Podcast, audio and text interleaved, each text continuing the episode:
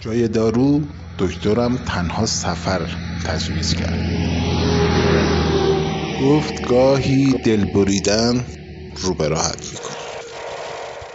توی قسمت های قبل تعریف کردیم که دیگه موفق شدیم از سرزمین های سرد و بارش های برف و یخبندون بگذریم و برسیم به مناطق گرمسیری و خوش آب و هوا. مسیرمون همچنان به طرف جنوب بود و گهگاه توی کمپینگ ها چادر می زدیم و هر وقت هم موقعیتی پیش می اومد یه دوست جدید پیدا می کردیم و مهمان خونش می شدیم. تا بتونیم از نزدیک با فرهنگ اون منطقه آشنا بشیم و با یه استراحت خوب و آروم بتونیم لباس ها و وسایلمون رو هم تمیز و مرتب کنیم. و حالا ادامه ماجرا. دیگه داشتیم به شهر تاپسویل می رسیدیم. اونجا یه دوست سول طلب منتظرمون بود.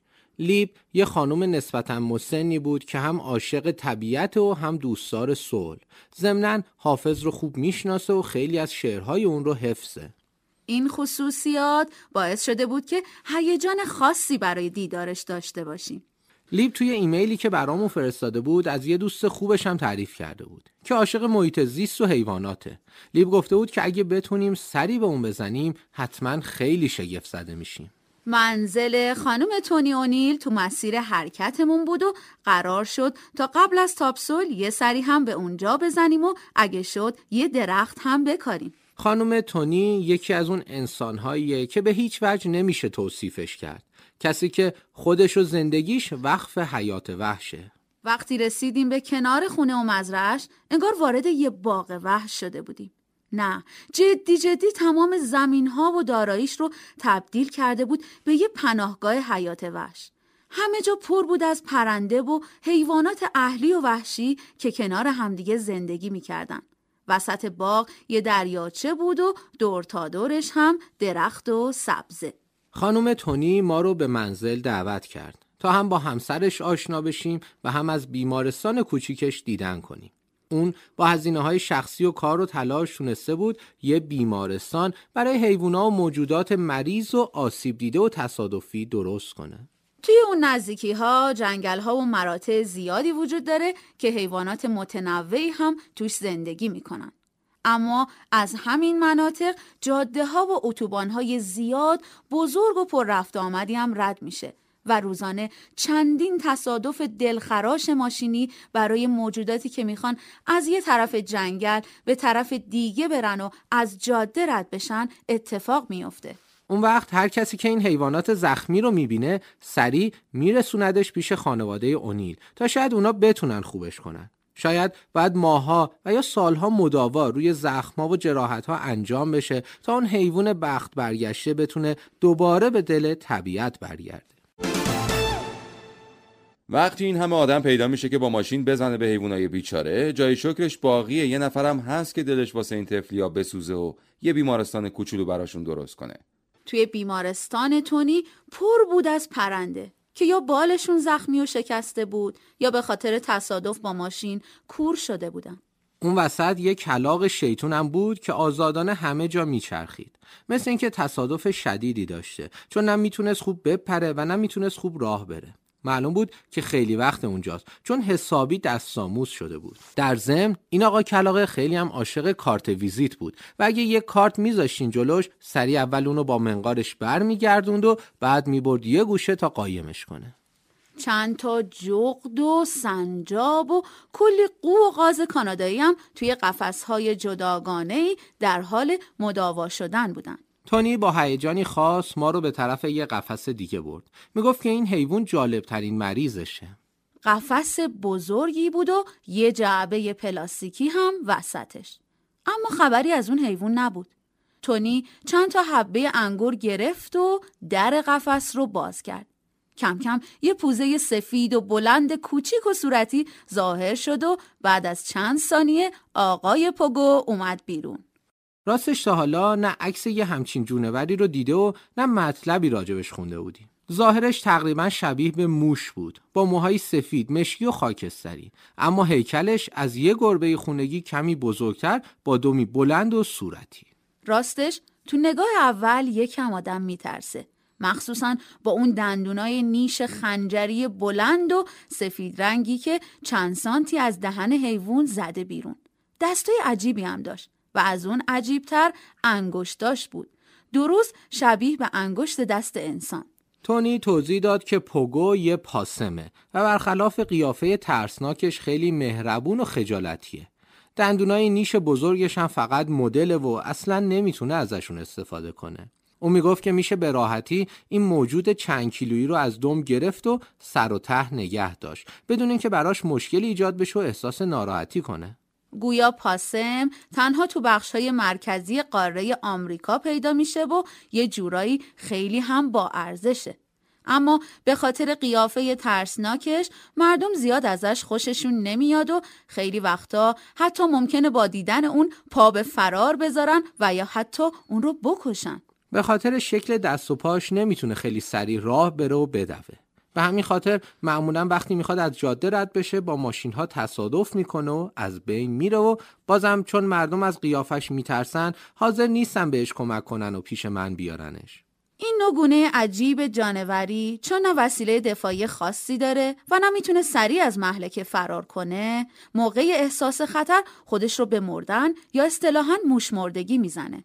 حتی سیستم بدنش طوری عمل می‌کنه که بوی بدی ایجاد بشه و شکارچی ها فکر کنن که واقعا مرده و ازش دور بشن. به محض دور شدن خطر دوباره پاسم زنده میشه و به راهش ادامه میده.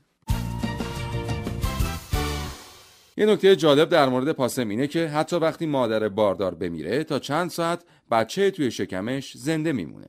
همینطور که تونی در مورد پاسم تعریف می‌کرد یهو پوگو رو گذاشت تو بغلم و یه برس بزرگ هم به هم داد و ازم خواست تا موهاش رو برس کنم. می‌گفت پوگو این کار رو خیلی دوست داره. خیلی سعی کردم تا اون لحظه جیغ نکشم و پرتش نکنم اون طرف. سرامو گرفته بودم بالا تا زیاد نبینمش و به حرفای تونی گوش می‌دادم. اما بعد از چند لحظه وقتی دیدم آروم و بی حرکت نشسته تا موهاش رو شونه کنم کم کم باهاش راحت تر شدم و دیگه ازش نترسیدم.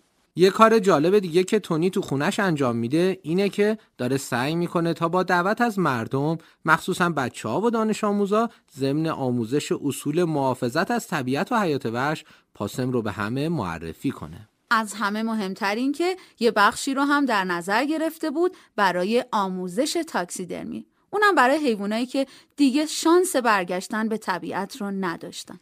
اون خوشبینه که اگه خوب کار کنه می‌تونه این گونه جانوری رو به عنوان یه حیوان خونگی معرفی کنه تا مردم به جای سگ و گربه از اونا هم نگهداری کنن و اینطوری نسلشون منقرض نشه. پوگو همچنان با اشتها مشغول خوردن حبه‌های انگور بود. مثل اینکه عاشق انگوره. به خاطر پوزه کوچیکش خیلی از غذاها رو نمی‌تونه بخوره و این هم یکی دیگه از دلایل جمعیت نسبتا کم اونهاست. خانم اونیل مجبور بود که با هزینه های شخصی تمام این حیوانا رو نگهداری کنه و از همه مهمتر غذا براشون بخره.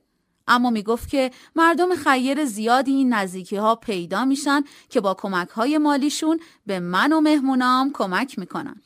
خیلی دوست داشتیم که ما هم بتونیم کمکی کنیم. اما شاید تجیبمون فقط چند صد دلاری مونده بود و ماها سفر و کیلومترها راه. با کلی خجالت یه 20 دلاری در آوردیم و به تونی دادیم و بهش گفتیم که می‌دونیم این پول خیلی کمیه و شاید اصلا کمکی نکنه. اما تونی پرید تو حرفمون که نه. با این 20 دلار می‌تونم چند کیلو انگور بخرم و اینطوری پوگو حداقل برای یکی دو هفته غذا داره. من از شما خواهش می‌کنم وقتی از جادههایی که از وسط پارکای حفاظت شده ملی رد میشه عبور می‌کنید حواستون به ایوونا باشه که یه وقت با ماشین بهشون نزنید.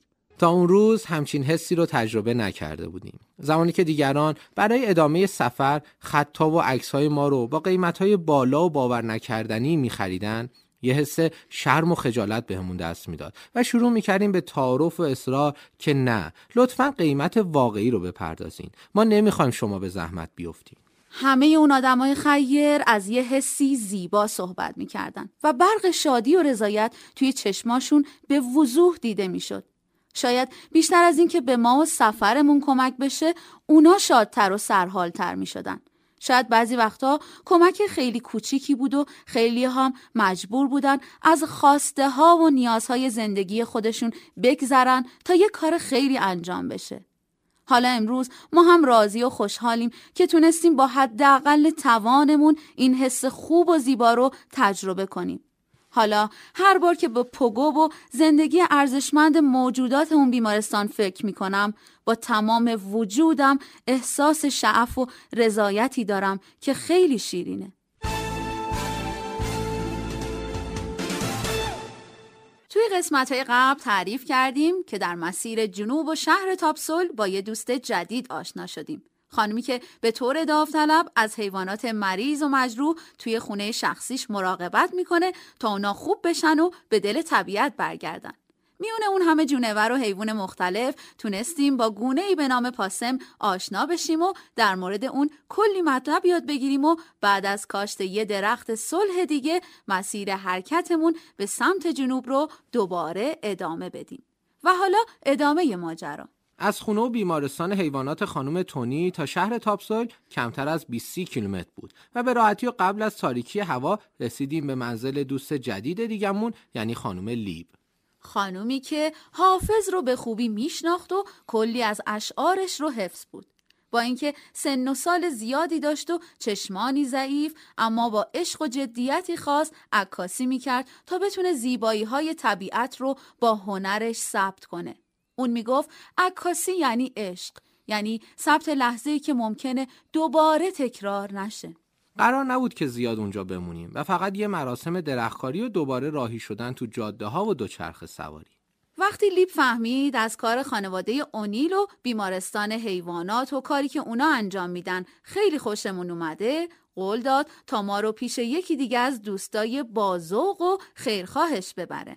دوستی که مثل تونی عاشق حیوانات و اون هم توی پارکینگ خونش یه بیمارستان کوچیک برای حیوانات راه انداخت و اونجا سعی می‌کنه تا به لاک پشتای عظیم و جسه اقیانوسی کمک کنه.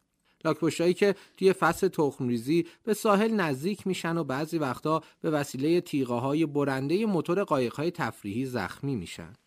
زخم های عمیقی که باعث از دست دادن دست، پا و یا حتی جونشون میشه. لاک خیلی هاشونم با اون همه استحکام میشکنه و از هم جدا میشه. شما می‌دونید فرق لاکپشتای آبی با لاکپشتای جنگلی چیه؟ لاکپشتای آبی به جای دست و پنجه باله دارن. تازه لاکپشتای آبی اصلا نمی‌تونن توی لاکشون برن. در واقع لاکشون دکوریه. لیب می‌گفت اونجا یه لاک پشته که الان پنج سال تحت مداواست و دیگه حالش خوب شده و می‌تونه امسال به دل اقیانوس برگرده.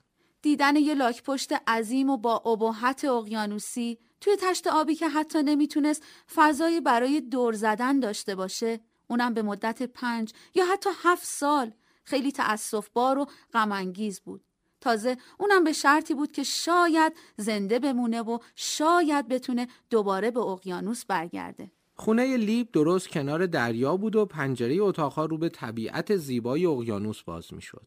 استراحت خوبی اونجا داشتیم و صبح اول وقت همراه با چند نفر از دوستان راهی پارکی تو شهر شدیم برای کاشتن درخت. معمولا برای هر کدوم از درخت هایی که تو مسیر حرکتمون کاشتیم یه اسم هم انتخاب می کردیم. می‌شد به راحتی حدس زد که پیشنهاد لیب چیه. نام حافظ برای سیومین درخت که در اون روز زیبا به یادگار گذاشته شد. حرف حافظ و درخت شد یاد این شعر افتادم درخت دوستی بنشان که کام دل به بار آرد نهال دشمنی برکن که رنج بیشمار آرد بعد از مراسم سری هم به همون بیمارستان لاک پشت ها زدیم. تو پارکینگ پر بود از تشت های بزرگ آبی رنگ که توی هر کدومشون یه لاک پشت چند صد کیلویی زندگی می‌کرد. گونه های مختلف با سایز ها و رنگ های گوناگون توی تشت ها دیده می‌شد. اما وضعیت یکی از اونها به نظر خیلی وخیمتر از بقیه بود. لاک پشت بیچاره جراحت های زیادی روی گردنش داشت. دست و چشم راستش رو از دست داده و لاکش هم به شدت شکسته بود. با کلی میله آهنی و پیچ و مهره قسمت های شکسته شده رو کنار هم قرار داده بودن تا به هم جوش بخورن. خیلی دوست داشتیم تا وقت بیشتری داشتیم و بهتر می‌تونستیم. با این چنین مراکزی توی شهر آشنا بشیم و در مورد کارهایی که انجام میدن مستند تهیه کنیم. اما وقت تنگه و باید دوباره راهی جاده شد.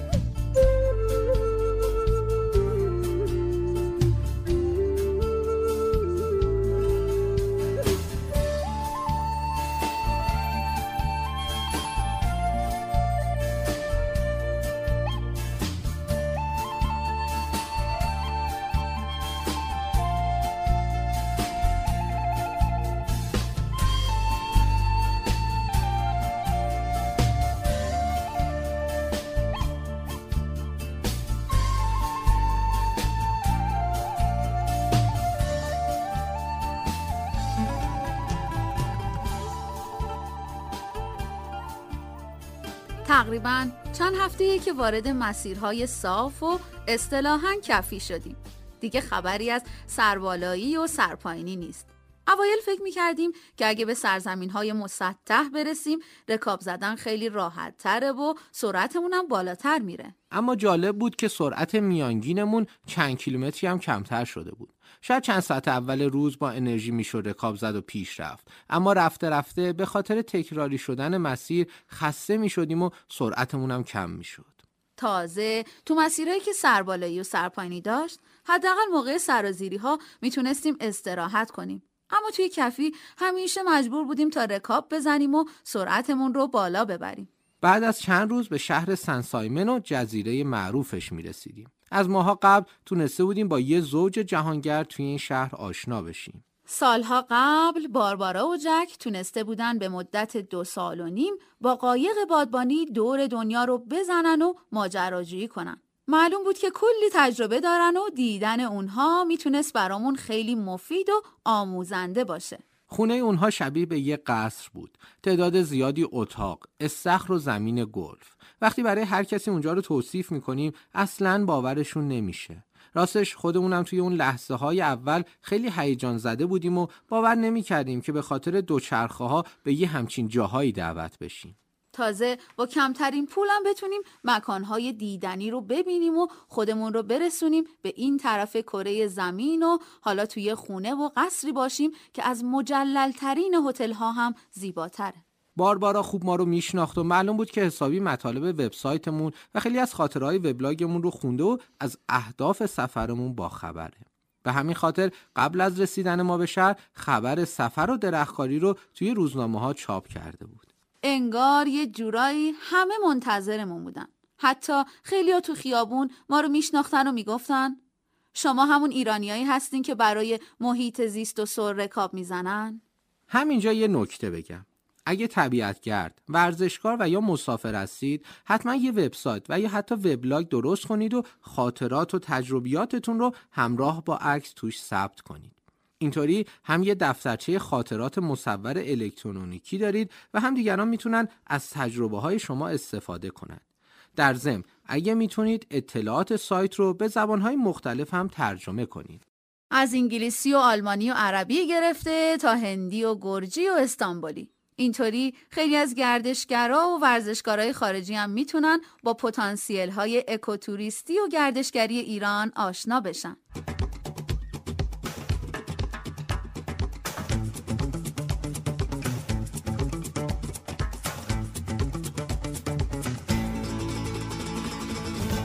البته برای اینکه خاطره های شما بیشتر و بهتر ثبت بشه علاوه بر تارنما یا همون وبسایت یه سر به شبکه رادیوی ورزش و برای بچه های برنامه دور دنیا بزنید دوستی ما با باربارا و جک و کمک های اونها فقط به این خاطر بود که ما بخشی از مطالب و خاطره هامون رو به زبان انگلیسی تو سایت قرار می‌دادیم.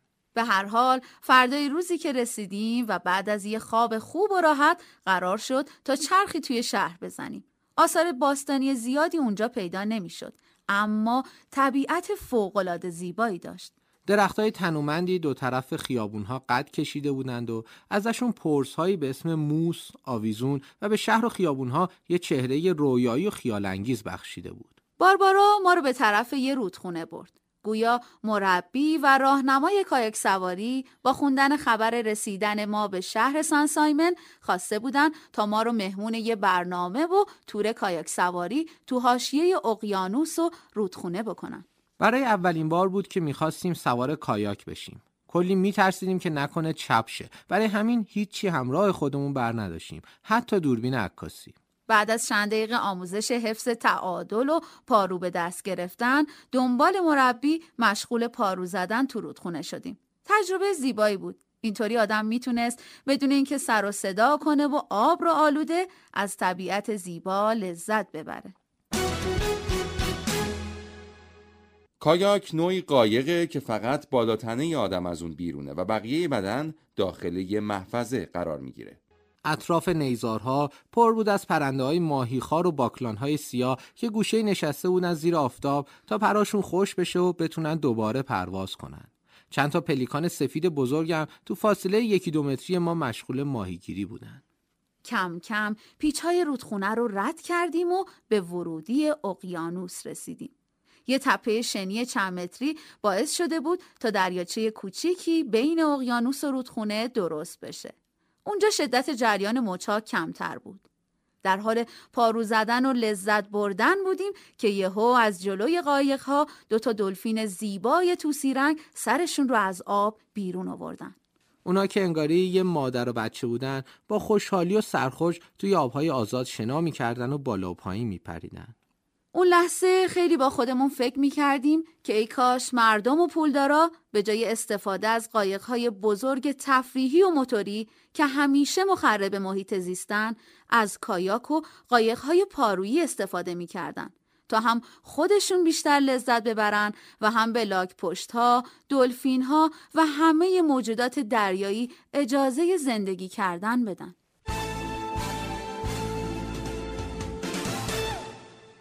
قسمت های قبلی تعریف کردیم که تو مسیر حرکتمون به سمت شهر سن سایمن با دو تا جهانگرد آشنا شدیم که به مدت دو سال و نیم دور دنیا رو با قایق گشته بودن.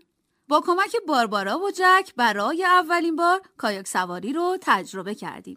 و حالا ادامه ماجرا. اون روز شنبه بود و طبیعتا فرداش تعطیل. باربارا با مسئولین کلیسای شهر هماهنگ کرده بود تا بتونیم بعد از مراسم دعا و نیایش فیلم و اسلاید شوی ایران رو نمایش بدیم و چند دقیقه در مورد سفرمون صحبت کنیم. باربارا رهبر بازنشسته ارکست بود و توی کارهای مدیریتی تجربه زیادی داشت.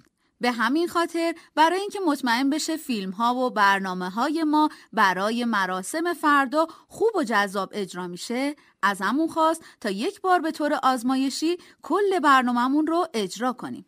موقع دیدن عکس ها و تصاویر هر از چندگاهی یه مطلبی رو برای خودش یادداشت می‌کرد. باربارا می‌گفت که تا حالا هزاران بار سخنرانی و اسلاید شو داشته و کار ما یک سری ایرادای کوچیک داره که اگه رفت بشه خیلی بهتره. تقریبا تا ساعتی بعد از نیمه شب کنار ما و کامپیوتر نشسته بود و اسلایدها رو مرتب می‌کرد. اول یه مقدمه قوی در مورد تاریخ و موقعیت جغرافیایی ایران. بعد آثار باستانی، جاذبه های طبیعی و گردشگری، فرهنگ، سال نو، غذا، زندگی روزمره مردم کوچه و خیابون و تهران و نهایتا داستان سفر و انگیزه و چرا صلح و چرا طبیعت. باربارا که از کارش خیلی راضی بود و می‌گفت اینطوری خیلی بهتر شده.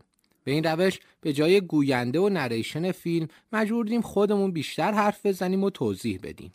یکم میترسیدم که نکنه نتونم به خوبی توضیح بدم و اون وقت مردم خوششون نیاد. روز بعد پروژکتور و لپتاپ رو آماده کردیم و مراسم شروع شد. اولش یکم دست و پام میلرزید و همچین توپق می‌زدم. اما بعد از چند ثانیه و چند تا نفس عمیق دوباره اعتماد به نفسم رو به دست آوردم و شروع کردم. بعد از حدود نیم ساعت که صحبتامون تموم شد خیلیا داشتن اشکای صورتشون رو پاک می‌کردن برق هیجان شادی و امید توی چشم خیلیا برق می‌زد و به راحتی می‌شد تشخیصش داد صدای کف و دست مردم تا چند دقیقه همه فضا رو پر کرده بود اون روز برای اولین بار بود که اینقدر مردم با ذوق و شوق به حرفامون گوش می‌دادن و عکس رو نگاه می‌کردن. واقعا باربارا معجزه کرده بود. بعد از اتمام مراسم اسلاید شو همه دورمون حلقه زده بودن و مشتاق بودن که به هر ترتیبی که شده بهمون به کمک کنن. باربارا دوست 76 ساله ما چند تا نکته هم بهمون یاد داده بود که تو مسیر حرکت حتما بهشون توجه کنیم. مثلا اینکه به محض ورود به یه شهر و یا ایالت جدید حتما بریم و غذای سنتی و محلی اونجا رو امتحان کنیم. و تو صحبت هامون اون غذا رو با غذای بقیه کشورها ایران مقایسه کنیم و مثال بزنیم که مثلا مزش شبیه به کدوم خوراکی ما توی ایرانه. باربارا می‌گفت مردم اینطوری خیلی بیشتر با شما احساس نزدیکی و دوستی می‌کنن. واقعا که راست می‌گفت. به نظر کار ساده و راحتی بود و شاید هم معمولی. اما تأثیر ای داشت که در طول سفر بارها تجربهش کردیم. فردای روز تعطیل نوبت به درختکاری بود. باربارا با اعتبار ای که داشت تونسته بود یه مراسم نسبتا رسمی ترتیب بده که هم شهردار و هم رئیس دانشگاه برانزویک توش حضور داشته باشن. از اول صبح بارون به شدت میبارید. طوری که حتی برف پاکنای ماشین با اینکه با سرعت تمام کار می‌کردن بازم خیابونا دیده نمی‌شد. فکر نمی کردیم که تو اون وضعیت بشه درخت کاری کرد. اما وقتی به محل رسیدیم با تعجب دیدیم که هم شهردار اونجاست و هم خانم رئیس و چندین خبرنگار و مسئول دیگه. انگار که ما از همه دیرتر رسیده بودیم. چند نفر مسئول این شدن تا چترها رو نگه دارن و ما و شهردار بتونیم درخت رو تو دل خاک بگذاریم. در انتها هم آقای شهردار با خوشحالی در حالی که برامون آرزوی موفقیت داشت کلید سمبولیک طلایی شهر رو بهمون به هدیه کرد. با ارزشمندترین هدیه در طول سفرمون. باربارا و جک پیرمرد و پیرزن مهربون و تنهایی بودن و اون چند مدت خیلی به هم عادت کردیم و اون هم خیلی خوشحال بودن که می‌تونن با ما هم صحبت بشن. خیلی اصرار داشتن که چند روز بیشتر بمونیم. اما این سفر به ما یاد داده بود که نباید موند و ریشه کرد. هرچی جلوتر میریم و جاری تر هستیم اتفاقهای جالبتری رخ میده و ما بیشتر یاد می‌گیریم و بهتر می‌شناسیم. پس پا در رکاب دوباره راه افتادیم.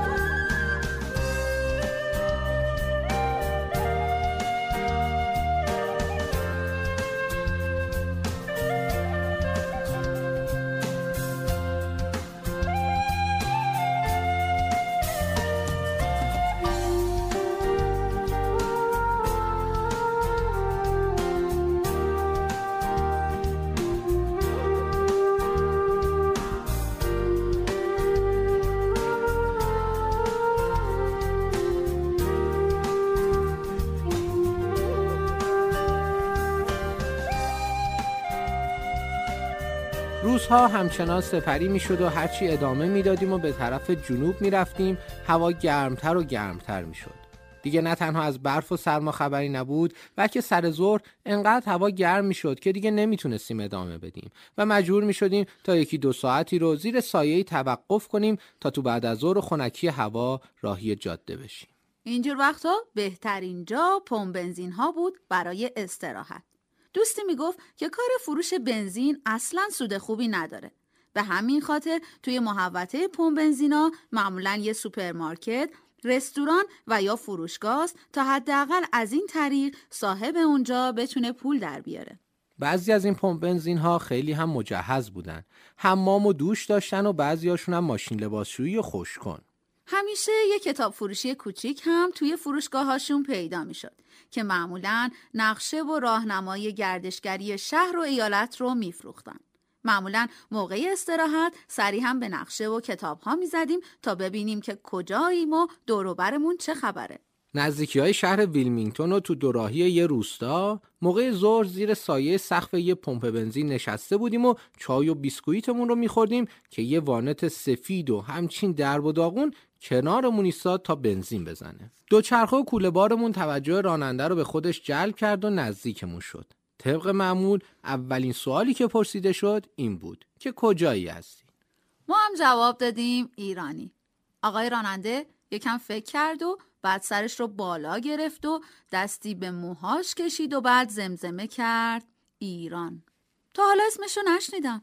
بعد یه لبخندی زد و گفت البته تعجبی هم نداره. آخه من تا حالا با این سنم از شهر و ایالت خودمون خارج نشدم و حتی نمی‌دونم چند صد کیلومتر اون طرفتا چه شکلیه و چه خبره. من تا حالا فکر می‌کردم راننده های وانت به خاطر نوع وسیله نقلیهشون یه پا جهانگردن. معلوم نبود این آقای وانت سوار آمریکایی از وسیله نقلیهش چه استفاده ای می‌کرده براش روی نقشه توضیح دادیم که ایران کجاست و ما از کجا اومدیم و مسیر حرکتمون چی بوده. دوست جدید با تعجب مسیر رو روی نقشه دنبال می‌کرد و کلی هم هیجان زده بود. همونجا ازمون خواست که یک شب رو مهمونش باشیم و براش از عجایب کشورهای دیگه بگیم. مطمئن بودیم که اگه همراهش بشیم و دعوتش رو قبول کنیم کلی خاطره و اتفاق جالب برامون پیش میاد و تجربه خوبی میشه. اما زمان خیلی سریعتر از اونی که فکر می‌کردیم میگذشت و هنوز هزاران کیلومتر از راه باقی مونده بود. با اینکه مدت ها بود دیگه مشکل خاصی برامون پیش نمی اومد و روزها و هفته ها به راحتی سپری می‌شد و تجربه های خوب و جالبی کسب می کردیم اما کمی خسته بودیم و احساس می کردیم دوچار تکرار میشیم و دوچرخ سواری یه جورایی کسل کننده میشه. شاید هم به خاطر جاده صاف و کفی بود که یه همچین حسی رو در ما بیشتر می‌کرد. اما با دیدن دوتا ماجراجو و جهانگرد و یکم صحبت با اونها دوباره انرژی گرفتیم و با انگیزه تر شدیم. یه روز خسته و کوفته به یه کمپگراند رسیدیم. اونجا با دو تا خانم تقریبا پنجاه شست ساله آشنا شدیم که اهل کانادا بودن. یه ماشین استیشن جالبی داشتن که توش پر بود از وسیله سفر و دوتا قایق کایاک روی سقفش. همونطور که تو برنامه قبلی بهتون گفتم کایاک نوعی قایقه که فقط نیمتنه یه قایق سوار ازش بیرونه بنابراین وقتی که واژگون میشه امکان غرق شدن فرد خیلی زیاده مگه اینکه راه نجات و قبلا آموزش دیده باشه اونا می‌گفتن که از کانادا راه افتادن و الان ماهاست که توی سفرن و به سمت جنوب اومدن و سعی می‌کنن هر جای مناسب و رودخونه‌ای که پیدا کردن برن کایاک سواری. یه جورایی داشتن مسیرشون رو با قایق طی می‌کردن و پایین می‌رفتن. تجربه کایک سواری ما توی چند روز پیش به همون فهمون که این ورزش برخلاف ظاهر زیباش قدرت بدنی بالایی لازم داره. مخصوصا در قسمت عضلات بالاتنه.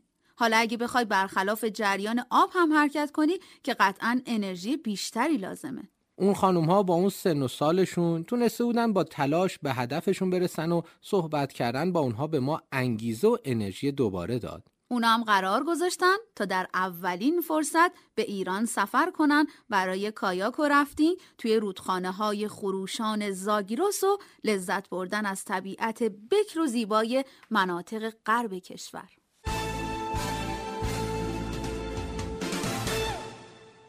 اگه دوست دارید همراه با این دو جهانگرد ایرانی با تجربه های جدیدتر و مناطق گوناگون دنیا آشنا بشید حتما برنامه بعدی ما رو بشنوید.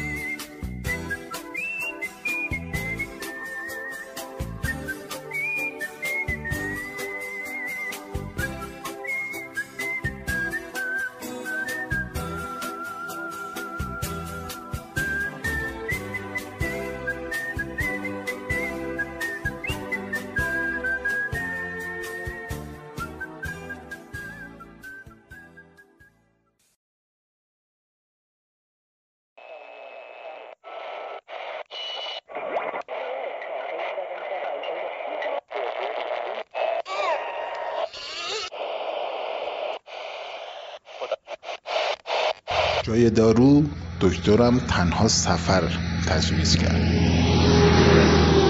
گفت گاهی دل بریدن رو به راحت می‌کنه. قسمت قبل تعریف کردیم که با کمک دوستای خوبمون تو شهر سن سایمن آیلند تونستیم با همراهی شهردار و رئیس دانشگاه یه درخت بکاریم و بعد از استراحت کامل دوباره راهی جاده ها بشیم.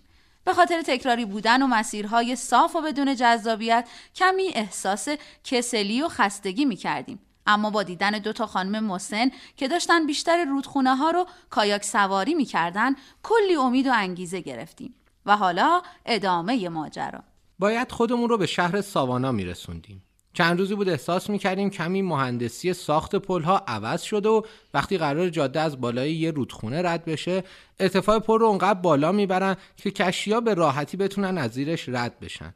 در حالی که تو شهرها و کشورهای دیگه معمولا قسمت میانی پل بلند بود و یا پل متحرک و دو تیکه. تا هر وقت لازم باشه بالا بره و کشتی و قایقها بتونن به راحتی عبور کنن. صحبت از پل شد یاد پل ارتباطی ما و شما شنونده محترم افتادم. رادیو سپورت ادساین irib.ir آدرس پست الکترونیکی شبکه رادیویی ورزشه. شما هم می‌تونید نظرهای خودتون رو در مورد برنامه دور دنیا به ما بگید.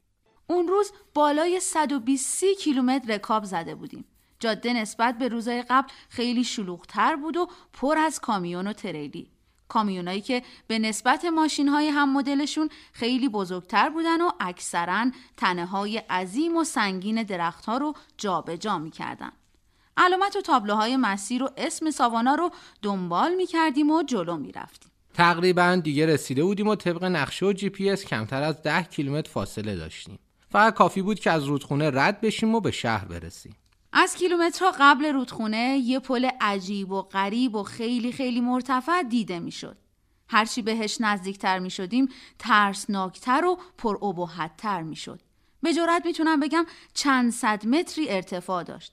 همینطور که رکاب می‌زدیم و جلوتر می‌رفتیم یهو یه تابلو دیدیم که روش بزرگ نوشته شده بود عبور دوچرخه و موتور سوار از روی پل ممنوع هرچی دوروبر رو نگاه کردیم هیچ علامت یا نوشته نبود که حالا موتور سوار و دوچرخه سوارا باید چیکار کنن. کمی جلوتر رفتیم اما کم کم جاده داشت شبیه به اتوبان می‌شد و اگه واردش می‌شدیم دیگه راه برگشتی نداشتیم. بعدها فهمیدیم چون ارتفاع پل خیلی بالاست و باد شدیدی ممکنه اونجا بوزه برای همین عبور موتور و دوچرخه رو ممنوع کردن. یه نگاهی به نقشه انداختیم. حدودا 60 کیلومتر عقبتر یه دوراهی بود که باید از اونجا وارد یه جاده فرعیتر می شدیم تا به شهر برسیم. اصلا حال و حوصله نداشتیم. حتی حاضر نبودیم یک کیلومتر برگردیم. حالا چه برسه به 60 کیلومتر؟ تازه همون مسیر رو باید دوباره برمیگشتیم. یعنی راحت یه روز کامل دوچرخه سواری. یک بار تصمیم می گرفتیم که روی پل رد شیم. اما ابهت و ارتفاعش حسابی ما رو میترسون یک بار هم تصمیم می گرفتیم که اون 60 کیلومتر رو برگردیم. ولی اون موقع غروب اصلا کار عاقلانه ای نبود. حالا تو اون وضعیت و خستگی با همدیگه هم حرفمون شده بود و یه جر و بحث حسابی بینمون بالا گرفت. بازم سر چیزای معمولی که چرا به نقشه توجه نکردی و چرا سر دوراهی نپیچیدی و از این جور حرفا. بهترین کار این بود که چند دقیقه زیر تابلو بشینیم و فکر کنیم. تا یه راه حل درست و حسابی به ذهنمون برسه. تو فکر و خیال چه کنم چه کنم یهو یاد داستان و خاطره رمی افتادیم. رمی همون دوست دوچرخه سواریه که دور دنیا رو زده و تو ایران باهاش دوست شده بودیم. مثل اینکه اونم یه بار تو کشور آمریکا گم شده و اشتباهی وارد اتوبان شده بود. جایی که نراه پس داشته و نراه پیش. سرعت ماشین ها هم تو این جور مسیرها اونقدر بالا و خطرناکه که دوچرخه سواری توش یه جورایی خودکشی محسوب میشه. رمی می‌گفت که همونجا یه زنگ به پلیس زده و بعد از چند دقیقه یه ماشین پلیس اومده بود کمکش و اونو اسکورت کرده بود تا از اتوبان خارج بشه و دوباره بتونه تو مسیرهای فریتر ادامه بده. خب ما هم تو این گیرودار یه چاره خوب پیدا کردیم. اونم زنگ زدن و کمک خواستن از پلیس. به محض اینکه خانم پلیس گوشی رو برداشت و بهش گفتم که داریم با دوچرخه سفر می‌کنیم حرفم رو قطع کرد و پرسید کجا تصادف کردین؟ چند نفرین؟ کسی آسیب دیده؟ اصلا نذاش که من حرف بزنم بعد از چند لحظه که من ساکت بودم پرسید هنوز اونجایید؟ دوباره شروع کردم تعریف کردن که نه خانم نه تصادف کردیم و نه جاییمون شکسته فقط یه مشکل داریم معمور پلیس کمی آروم شد نسیم توضیح داد که تو چه موقعیتی گیر افتادیم و احتیاج داریم تا یه ماشین بیاد اسکورت و ما رو از روی پل رد کنه. اما اون خانم جواب داد که نمیشه و رد شدن دوچرخه از روی پل هم ممنوعه و در ضمن خطرناک. بعد از چند لحظه ای منو پشت خط نگه داشت تا یه مأمور دیگه با هم صحبت کنه. گویا چند کیلومتر اون طرفتر یه هتل بزرگ و معروفه که یه قایق موتوری کوچیک داره و گهگاه توریستا و مسافراش رو تو رودخونه کنار هتل و بین دوتا جاده جابجا جا می‌کنه. مثل اینکه دوچرخه سوارا رو هم سوار می‌کنه و میرسوندشون شهر. با کلی دردسر و چند ساعت معطلی بالاخره تونستیم اسکله قایق هتل رو پیدا کنیم. یه قایق کوچیک با مزه و رنگارنگ که به شکل مدل‌های قدیمی تزئین شده بود با یه دودکش بزرگ. ناخداش هم تیپ جالبی داشت. به هر حال سوار شدیم و چند دقیقه بعد اون طرف رودخونه درست وسط شهر رو وسط بندر قدیمی سر در آوردیم. انگار وارد یه شهرک سینمایی شده بودیم. احساس می‌کردیم تو قایق چند صد سال به عقب برگشتیم و درست تو روزگاران بردهداری و برده فروشی رسیدیم به ساوانا. مغازه و خونه های چوبی و سنگی قدیمی که قبار روزگار اونا رو به رنگ سیاه و خاکستری درآورده بود. بوی نم زمین سنگفرش و انبارای قدیمی که معلوم بود تو روزگارای قدیم بار کشتی‌ها رو اونجا نگهداری می‌کردن آدم رو می‌برد به رویا. کمی اون طرفترم یه مجسمه از یه خانواده دیده می‌شد. رنگ سیاه مجسمه ها نشون می‌داد که سیاه پوستن و قل و زنجیر دست و پا هم نشونه ای از برده بودنشون بود. میگن مزیت خونه های چوبی اینه که انرژی مثبت توی اینجور خونه ها بیشتره. اما خدا نکنه که آتیش بگیره. یادتون باشه چه خونتون چوبی چه سیمانی؟ از کپسولای ضد حریق استفاده بکنید. اونجا محلی بود که در روزگاران گذشته برده های جدید رو خرید و فروش می‌کردن. برده هایی که از راه های دور با کشتی به بندر ساوانا می رسیدن. اما حالا دیگه خبری از اون روزا نیست ولی شکل و بوی فضا آدم رو درست می‌بره به همون سالها. یه مدت کوتاهی رو وقت گذاشتیم برای عکاسی کردن و بعد سری راهی شدیم چون باید قبل از تاریکی هوا خودمون رو میرسونیم به خونه یه دوست جدید خانم می 88 ساله چند روزی بود که منتظر رسیدنمونه. می که یکی از مشتریای شهرام تو شهر ویرجینیاست وقتی قصه سفر ما رو به طور اتفاقی از آقا شهرام شنیده بود با ذوق و شوق فراوون ازش خواهش کرده بود که آدرس خونش تو ساوانا رو به ما بده تا مهمانش باشیم و پیشش استراحت کنیم خوشحالم که جهانگردای ما انقدر در طول مسافرتشون معروف شده بودند که افراد جدید به دنبال دوستی با اونا بودن.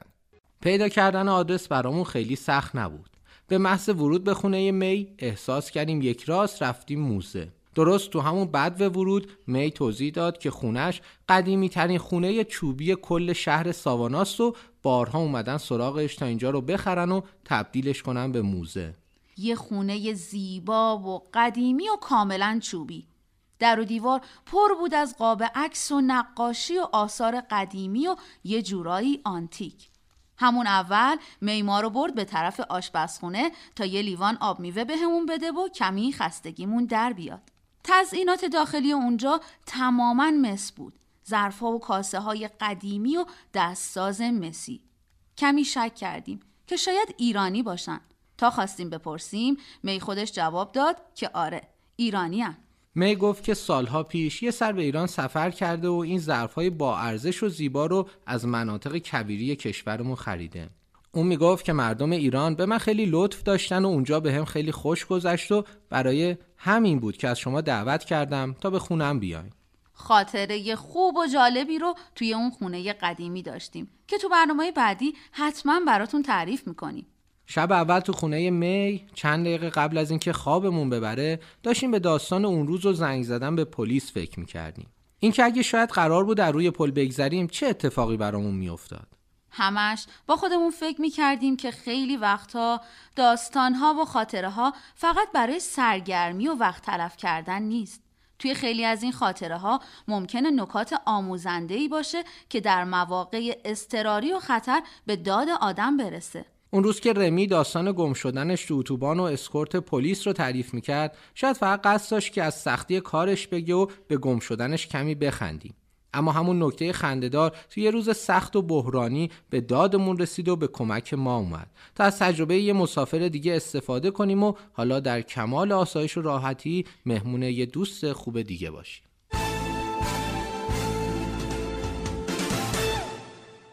من نسیم یوسفی به همراه همسرم جعفر ادریسی در برنامه دور دنیا از خاطرات سفر دو سالمون با هدف صلح و حفظ طبیعت برای شما عزیزان تعریف می‌کنیم. تو قسمت قبل داستان به جایی رسید که وارد شهر ساوانا شدیم. البته بعد از کلی درد سرکشیدن برای رد شدن از عرض رودخونه با قایقهای کوچیک توریستی. ساوانا یه شهر قدیمیه و جایی که قبلا بردهداری توش رواج زیادی داشته. امروزه همین شهر به عنوان یکی از بنادر مهم شهرت جهانی داره و کشتی های کوچیک و بزرگ زیادی برای جابجایی بار و مسافرا اونجا لنگر میندازن. تو این شهر مهمون خانم 88 ساله‌ای به نام می بودیم. اونم در قدیمی ترین ساختمان چوبی شهر. و حالا ادامه ماجرا. چند وقتی می‌شد که حسابی رکاب زده بودیم و حالا بعد از مدت ها می‌تونستیم تو خونه می یه استراحت و خواب خوبی داشته باشیم. صبح روز بعد با بوی دلچسب دارچین و شیرینی از خواب پریدیم. می از چند ساعت قبلتر و صبح خیلی زود بیدار شده بود تا برای ما سینامون رول یکی از شیرینی های محبوب و خوشمزه اون مناطق رو درست کنه.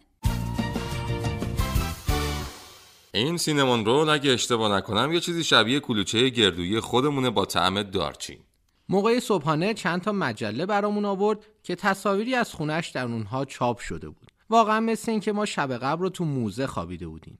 همه جا پر بود از لوازم قدیمی و با ارزش. همینطور که مشغول صبحانه خوردن بودیم زیر میز یه تابلو توجه هم رو به خودش جلب کرد. اونو برداشتم و نگاهی بهش انداختم. می در حالی که داشت قهوه دومش رو میریخت تو لیوان با یه قیافه معمولی گفت چند روز پیش می‌خواستن بخرنش سه هزار دلار. به عبارتی نزدیک سه میلیون تومن اما نفروختمش. ترجیح دادم تا وقتی زندم پیش خودم باشه. در کمال تعجب و با ترس و لرز تابلو رو دوباره گذاشتم زیر میز و کنار دیوار. بعد از اونم با کلی احتیاط تو خونه را می‌رفتیم که یه وقت به چیزی نخوریم که بشکنه. اگه یه تابلوی معمولی که زیر میز افتاده سه هزار دلار بیارزه حتما این مجسمه ها و آج فیل و کرگدن با اون همه خراتی زیبا چند میلیونی میارزن. هنوز صبحانه تمام نشده می بلند شد و گفت حاضر شیم بریم تو شهر گشتی بزنیم. یه دستمال سر صورتی بست به سرش و کیف قرمز رنگش رو به دست گرفت و تا بیایم به خودمون بجنبیم از خونه خارج شد. ما هم سریع حاضر شدیم و رفتیم بیرون. اما خبری از ماشین نبود. به نظر باید پیاده می‌رفتیم. نشون به اون نشون که تا نزدیکی های غروب ما داشتیم راه می‌رفتیم و تو خیابونای قدیمی شهر قدم می‌زدیم. می هم با همون انرژی و توان صبح مثل یه تور لیدر حرفه‌ای قصه و داستان تمام ساختمونا و آثار اونجا رو تعریف می‌کرد. ما که دیگه آخرش کم آوردیم و حسابی خسته شدیم. اما می همچنان سرحال تازه وقتی رسید خونه شروع کرد به غذا درست کردن. دیدن یه پیرزن با اون سن و سال به ما کلی انرژی می‌داد و یه جورایی هم خجالت زدمون می‌کرد. اون می‌گفت تا حالا حتی برای یک بار هم به پزشک مراجعه نکرده. واقعا باور نکردنی بود. ولی خودش می‌گفت که دلیلش ورزش و سهرخیز بودنشه. یکی دو روزی رو اونجا بودیم و بعد از یه استراحت کامل و دیدن شهر سرحال و قبراق دوباره راهی جاده شدیم. همینطور که می با همون خدافزی می کرد و گهگاه اشکی رو از روی گونه هاش پاک می کرد. با همون صدای گرمش برامون آرزو داشت که سفر خوبی داشته باشیم. می گفت شاید اگه دوباره اینجا بیاین من دیگه نباشم. اما این چند وقته به هم خیلی خوش گذشت و یاد و خاطره سفر به ایران رو برام دوباره زنده کردید.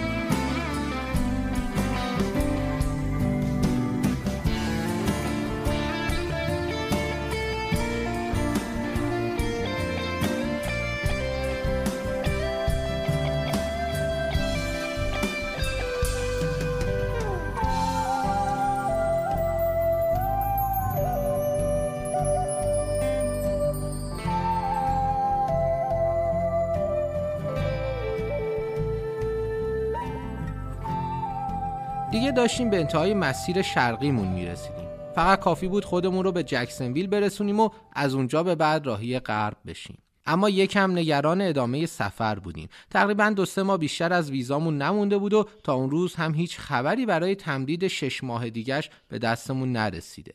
باید تصمیم می گرفتیم که یا بریم به طرف جنوب و ایالت فلوریدا و یا غرب و کالیفرنیا. اصلا فکر نمی کردیم که جواب تمدید ویزا اینقدر طول بکشه توی مسیر بعد از جکسنویل یه سرم به گینزویل زدیم چند روز بیشتر تا سال نو مراسم عید نوروز نمونده بود. بعضی از دانشجوهای ایرانی دانشگاه فلوریدا برامون ایمیل زدن که اگه وقت داریم مراسم عید رو با اونها باشیم. ما هم که تنها بودیم و این بهترین موقعیت بود تا در این روز حداقل پیش چند تا دوست و هموطن ایرانی باشیم. حدودای نیمه شب سال تحویل شد و مراسم به خوبی و خوشی البته با چاشنی گریه و غم دوری برای همه دوستان به اتمام رسید.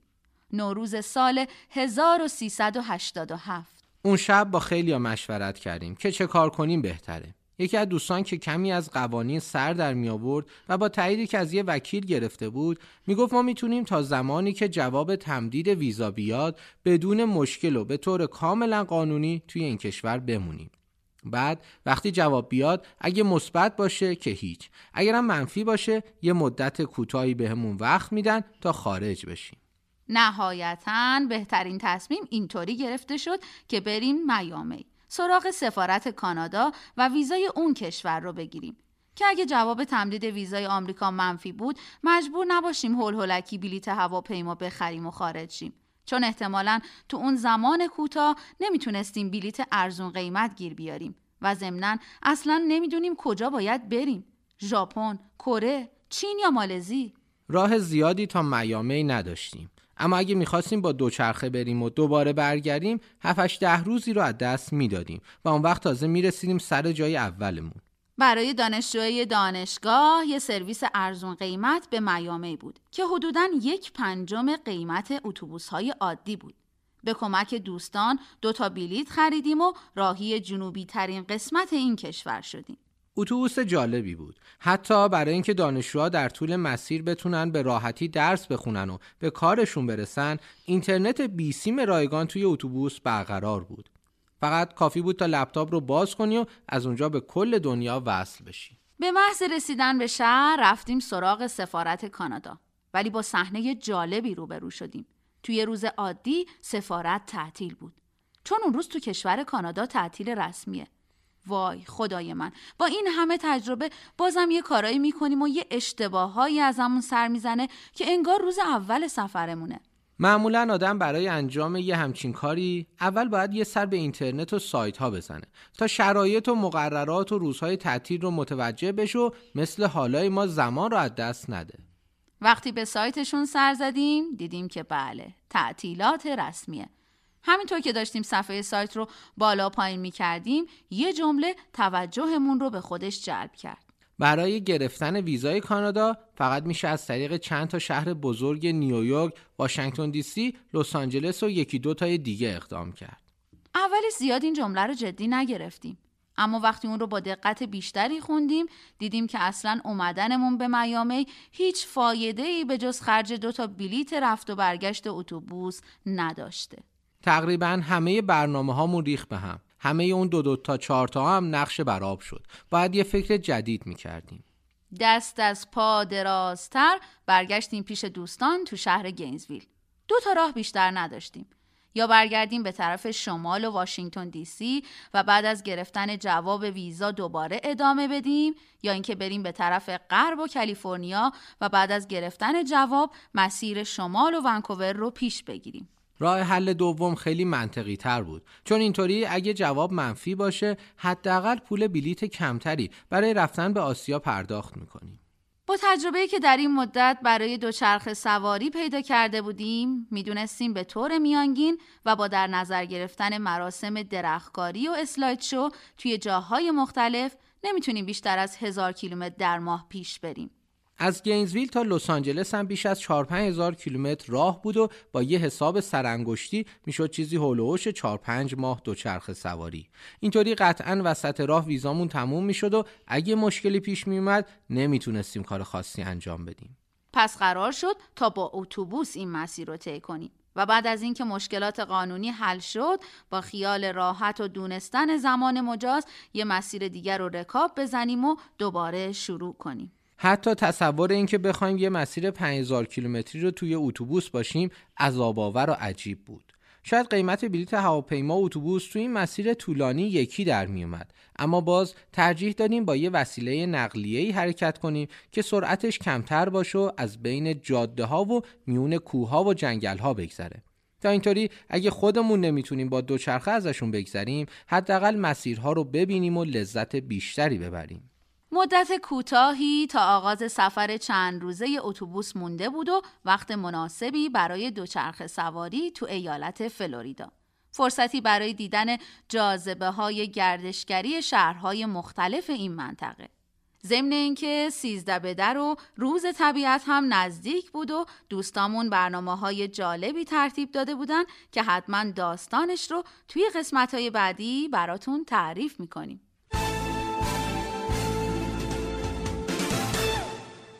تو قسمت قبل تعریف کردیم که رسیدیم به شهر گینزویل و اقدام کردیم برای گرفتن ویزای مجدد کانادا. به همین خاطر با اتوبوس سری به میامی زدیم و اونجا متوجه شدیم که فقط تو چند تا شهر میشه درخواست ویزا داد. چون زمانمون کم بود یه بلیت اتوبوس گرفتیم یه راست به مقصد لس آنجلس و حالا ادامه ماجرا بلیت رو برای چند روز آینده گرفته بودیم تا حداقل بتونیم یه مدت کوتاه یه سری به شهرهای زیبای این قسمت از کشور بزنیم.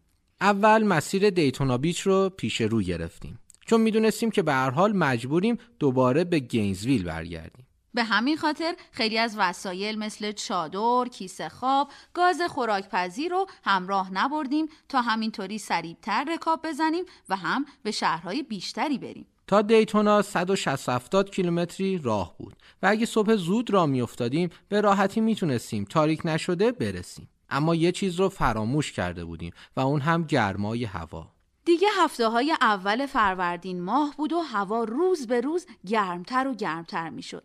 تا جایی که سر ظهر اون روز به بالای 43 چهار درجه سانتیگراد رسید. بله مناطق جنوبی آمریکا به خاطر نزدیکی به خط استوا خیلی گرمن. مطمئنا اگه توی همین زمان جهانگردای ما توی ایالتهای شمالی آمریکا بودن به خاطر برف و سرما از سرعت سفرشون کم می‌شد. کارمون این شده بود که هر چند کیلومتر بیستیم و قمقمه آب رو خالی کنیم روی سرمون. از شدت گرما نمی‌تونستیم به راحتی نفس بکشیم چه برسه به اینکه بخوایم رکاب بزنیم. ساعت حدود یک و دو بعد از ظهر بود. در حالی که داشتم مسیر رو ادامه می‌دادم یه لحظه احساس کردم که همه جا تاریک شده و دنیا دور سرم میچرخه. قبل از اینکه تعادلم رو از دست بدم و یه وقتی تو جاده بیفتم سریع خودم رو رسوندم تو قسمت خاکی جاده و چرخ رو رها کردم یک طرف و روی چمنها خوابیدم. من فقط یه لحظه دیدم که چرخ نسیم رفت تو خاکی. اولش فکر کردم که نکنه پنچر شده و یا حشره توی چشماش رفته و مجبور شده که بیسته. وقتی رفتم بالای سرش تقریبا بیهوش بود. یکم آب از قمقمه برداشتم و ریختم روی صورتش تا کمی حالش جا بیاد. یه نکته جالب در مورد آب خنک توی تابستون. با اینکه هوا اون همه گرم بود اما ما همیشه آب خنک داشتیم.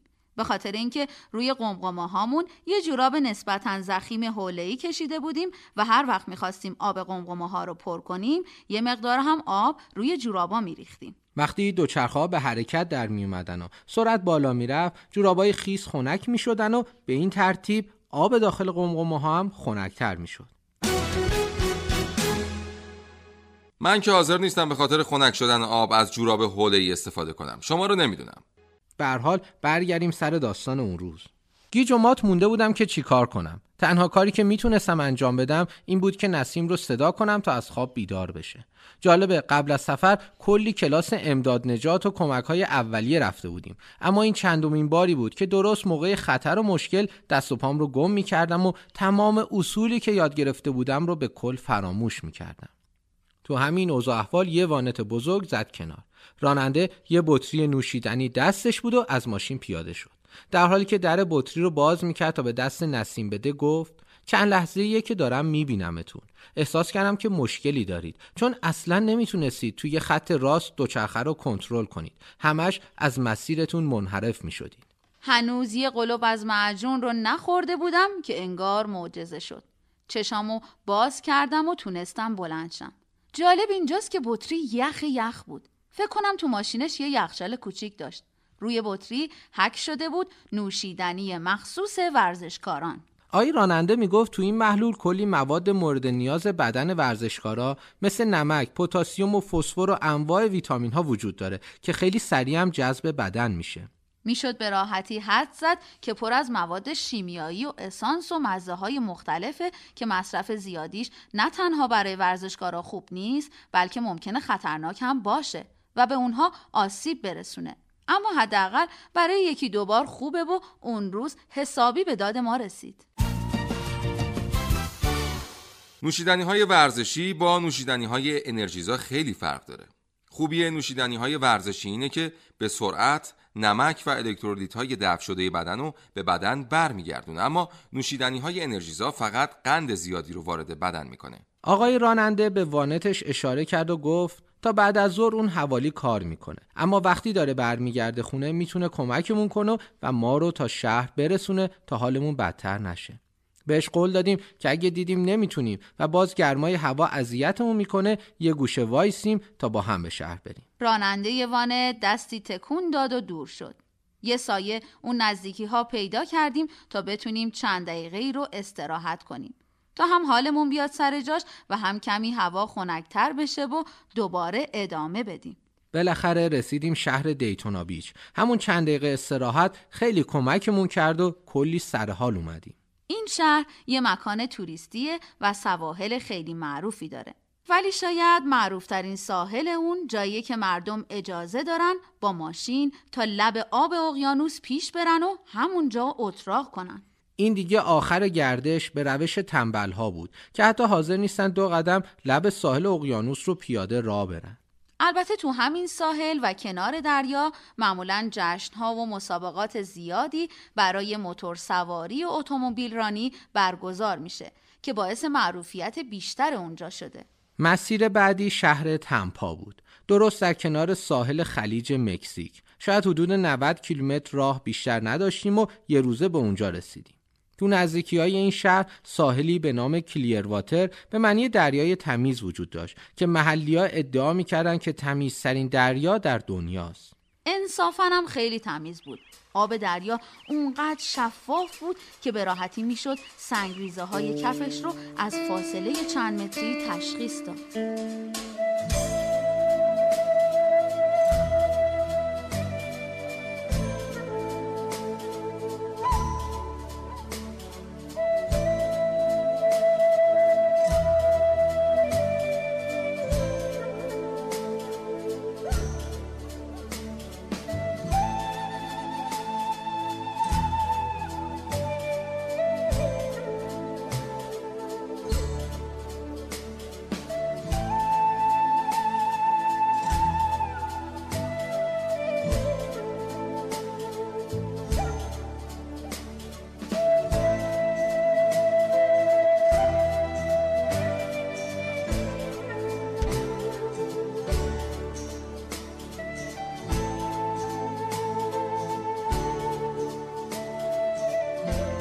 تو این شهر یک روز رو پیش یه خانواده خوب و مهربون مهمون بودیم.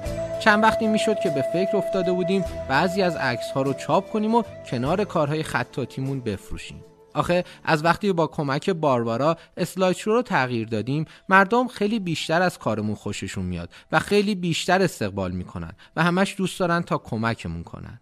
خیلی وقتا بعد از تموم شدن مراسم اسلایدشو دورمون جمع میشن که ما چطوری می‌تونیم بهتون کمک مالی کنیم؟ آیا چیزی برای فروش دارین؟ ما هم تا اون روز کارهای خطاتیمون رو میفروختیم. ساده ترین و بی درد سرترین کار. چون فقط چند تا قلم و دواد می‌خواست و یه تعدادی هم مقوای مناسب. اما حالا خیلی دوست داشتیم برای اولین بار فروش عکس هامون رو هم امتحان کنیم. چون قبل از سفر حدود یک سالی رو رفته بودیم کلاس عکاسی به امید اینکه بتونیم تصویرهای خوب و زیبایی رو از این سفر ثبت کنیم. و می‌دونستیم که تنها چیزی که بعدها برامون به یادگار میمونه همین عکس هاست. همینطور که تو شهر قدم می‌زدیم تو یکی از فروشگاه ها وسیله جالبی دیدیم. تقریبا تو شکل و اندازه یه دستگاه خودپرداز. یه LCD تقریبا 14 اینچ که چند تا دکمه و جا برای فلش مموری داشت. همینطور که کنارش ایستاده بودیم یه مشتری نزدیک شد. حافظه دوربینش رو در آورد و وارد دستگاه کرد. بعد چند تا دکمه رو زد و چند دقیقه بعد یک سری عکس چاپ شده از دستگاه خارج شد. برای ما هم کمی عجیب بود. دستگاهی که شبیه آبربانک کار می‌کنه و به جای پول به شما عکس های چاپ شدهتون رو تحویل میده. ما هم سریع حافظه دوربین رو در آوردیم و چند تا از اون عکسایی که به نظر خودمون خیلی جالب می اومد رو چاپ کردیم. در عرض کمتر از چند دقیقه. شاید شما احساس کنید که اونجا کشور پیشرفته ای اما اگه به ژاپن سفر بکنید نظرتون عوض خواهد شد چرا که اونجا همه خریداتون با اینجور دستگاه هست. وقتی به منزل دوستامون برگشتیم و عکس ها رو نشون دادیم کلی ذوق کردن و خوششون اومد. و وقتی ازشون پرسیدیم که اگه اینها فروشی باشن آیا شما به عنوان غریبه حاضرین بابتشون پول بدین؟ اونها با جدیت و بیمعطلی جواب دادن بله. هرچقدر که مبلغش باشه می‌خرن. این عکس ها فوق العاده همونجا دوست جدیدمون پیشنهاد داد تا یه روز دیگه بیشتر بمونیم تا اون بتونه ترتیب یه مراسم رو بده و چند نفر از کسانی رو که می‌شناسه دعوت کنه. می‌گفت که دوستای خوشذوقی داره و حتما بعد از شنیدن داستان سفر ما و اجرای اسلاید شومون عکسای ما رو می‌خرن. ما هم که انگار منتظر یه همچین پیشنهادی باشیم سریعا قبول کردیم. چون می‌دونستیم تا چند وقت دیگه وارد قسمت دیگه ای از سفر میشیم و باید کمی پول پس انداز کنیم تا بتونیم خرج بلیت هواپیما به طرف آسیا رو بپردازیم. مثل اینکه همه چی داره به جای خود و به خوبی و خوشی پیش میره تا این سفر پرماجرا و دوست داشتنی به یه پایان خوب و امیدوار کننده برسه. مثل همیشه باز هم با تمام وجود خدا رو شکر کردیم و رویای روزهای خوش آینده تو ذهنمون نقش بست و پررنگتر شد.